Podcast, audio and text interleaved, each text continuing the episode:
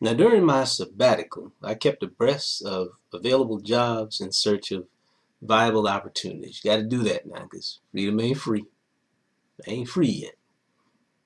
My former employer told me about one, gave me a head start on applying for it. And you need that kind of advocacy sometimes. Well, you need it all the time.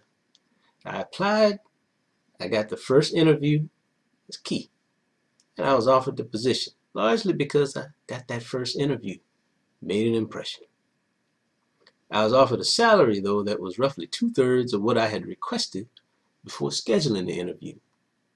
Now, in my mind, why'd we schedule an interview if I'm asking for that much more than the job paid? I gave you a way to write me out of that situation. Now, this riddle gave me the leverage to convert the assignment into a contract. I figured they really wanted me. They might have even needed me. So we agreed that I would work in the office for three days each week, Tuesday, Wednesday, and Thursday, and then work from home for two days, Monday and Friday. I also asked to be considered for any other consulting assignments that might arise. Now, it took two weeks to figure out. I just made the deal of the century, right? But I chose the wrong client. Work with me. I first learned that the job description for my rather technical assignment had been written by a consultant. Now this simply meant that there was nobody in that office who understood much about the project that I was hired to manage.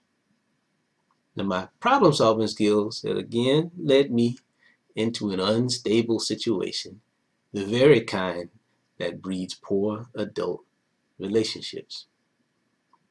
Man, I had resolved to limit my exposure to these situations, but here I was again. Now, I needed to persevere with this one though because I had to buy some more time by rebuilding our cash reserves. Now, I needed to be wary because I was again facing a well-known threat project success and failure could both work against me, man. See, if I did a great job, might make my boss insecure. Seen that happen before. If I did a poor job, might get my boss into trouble. Then I lose either way. So here's my coping strategy.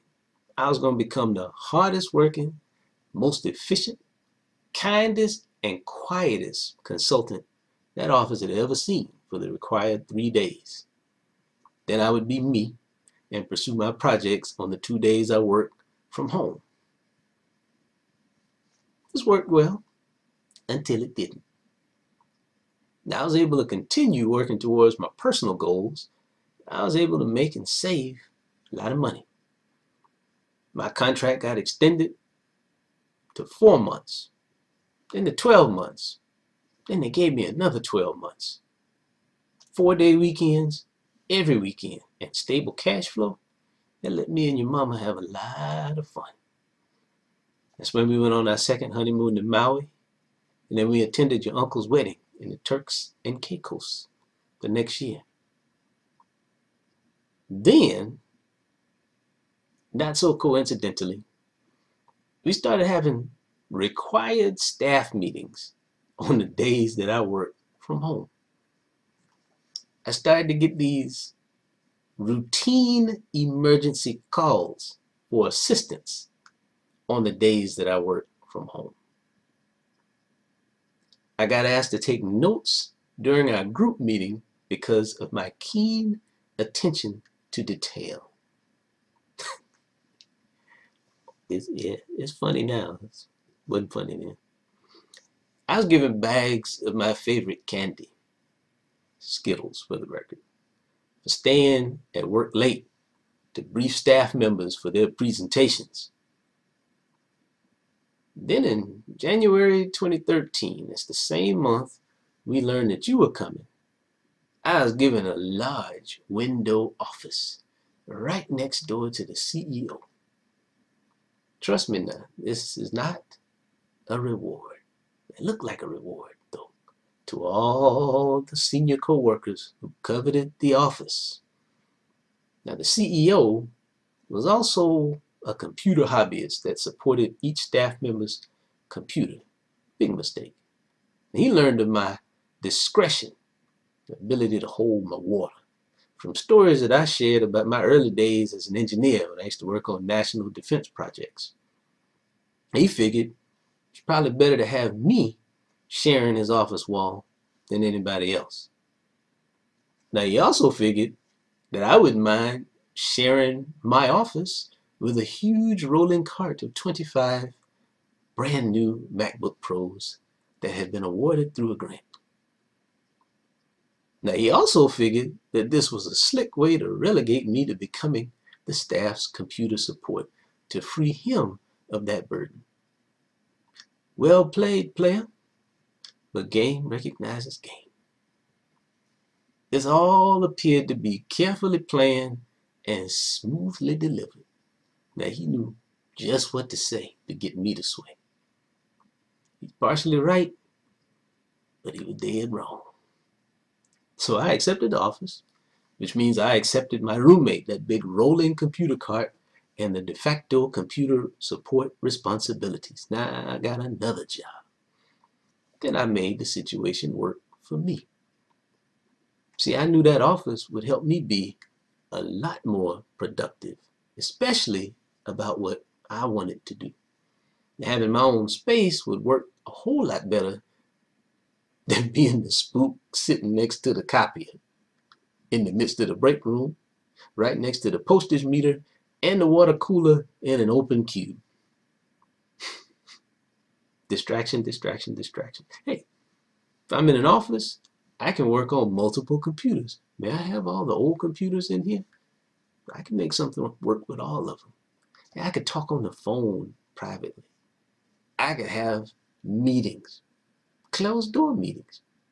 I could have morning quiet time and enjoy my oatmeal before the others arrive.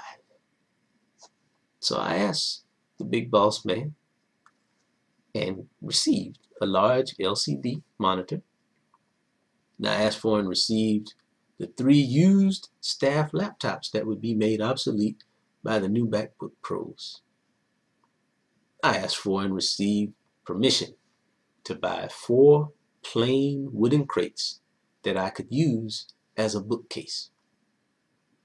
I asked for and received permission to hire, manage, and mentor five interns.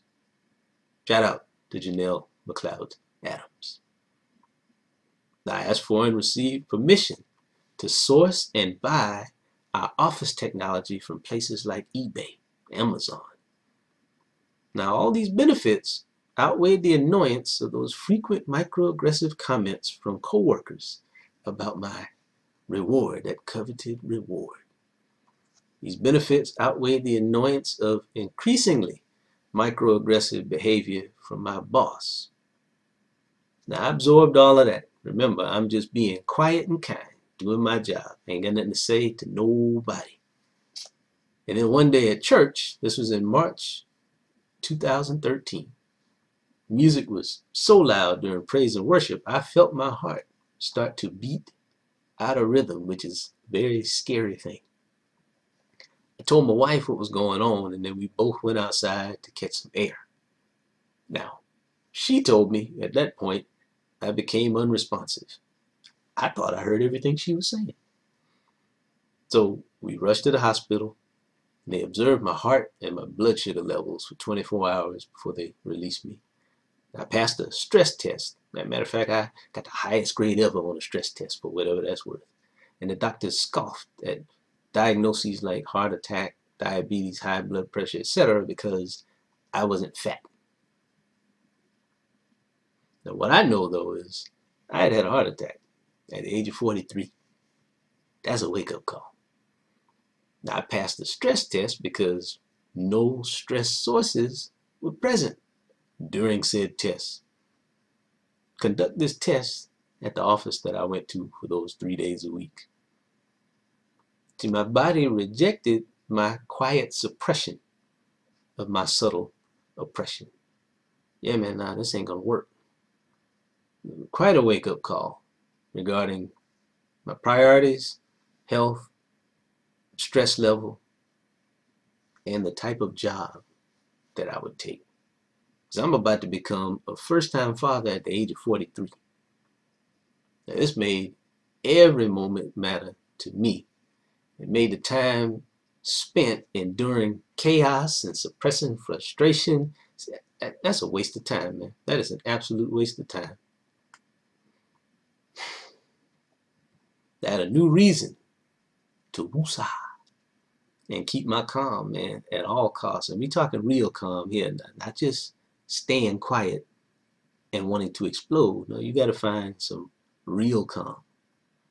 So it's time for me to plan a very careful exit. Got to get out of here, buddy. First step in that exit plan is to make sure that my office contents would fit in the four wooden crates I used as a bookcase. Oh, I realize I'm a little savage. I do. I taught our best intern how to do my job. And then I turned her job into a graduate assistantship that supported her through graduate school. I didn't want to leave my folks in a lurch. I didn't want to leave that intern in a lurch. And I then asked to be assigned the cloning and management of the MacBook Pros as a consulting project. Got the project, negotiated a fee that made it worth my while, by letting the other party win. I asked for this. I would take this. They said, I'll give you this. I said, okay. Shout out to the Santee Flea Market. That's where I learned how to negotiate. I was able to hire my friend to help me execute the project because I was still a little wobbly from the heart attack. Shout out Kurt Simmons. I asked to be assigned a documentary film project about a local high-performing charter school. Shout out to the Lake Oconee Academy.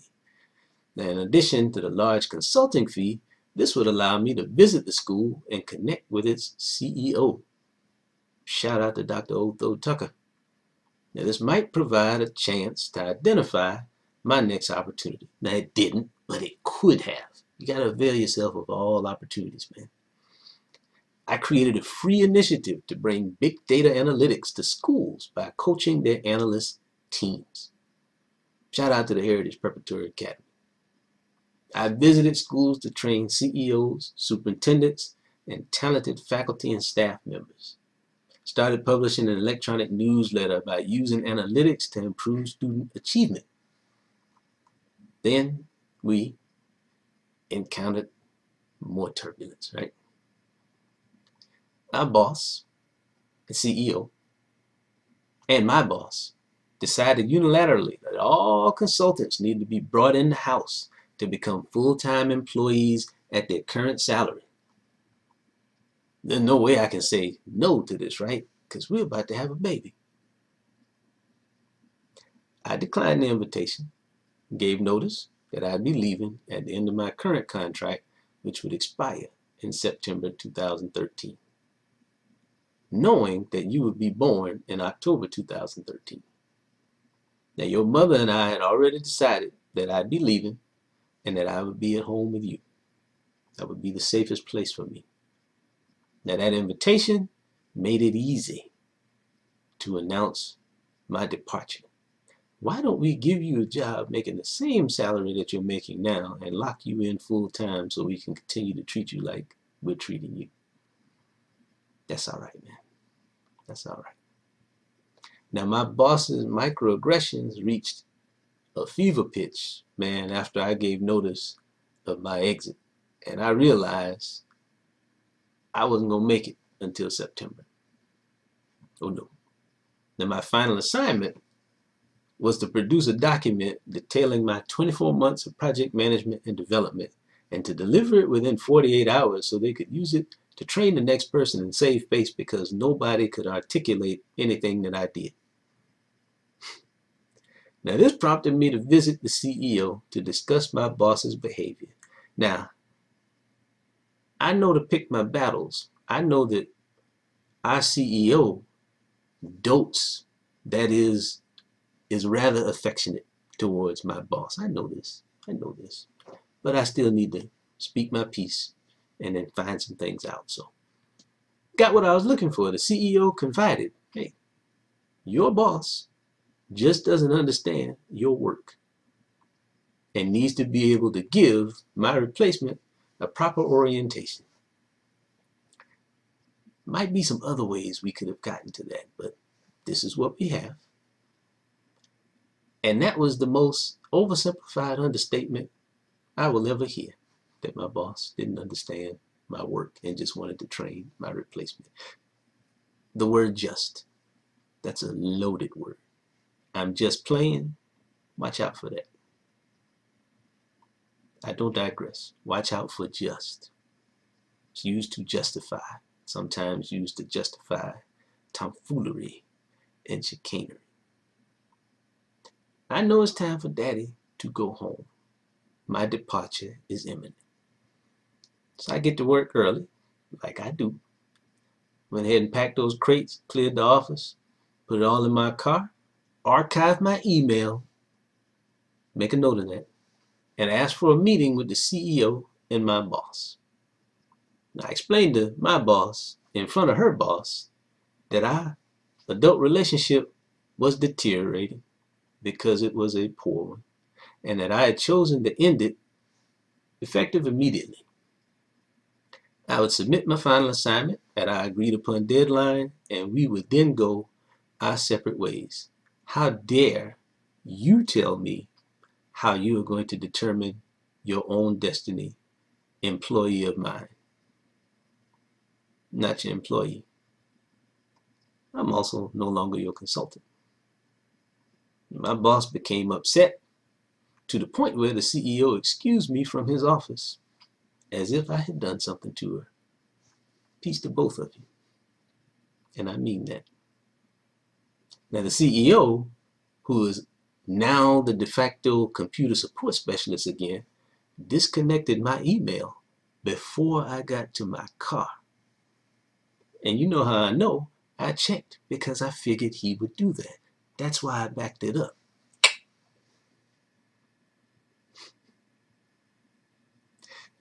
Now, the CEO did pay the balance of my contract, though, when I delivered my final assignment, which had been completed before we had that meeting. I just decided to wait a while before I sent it. You would be born in eight short weeks.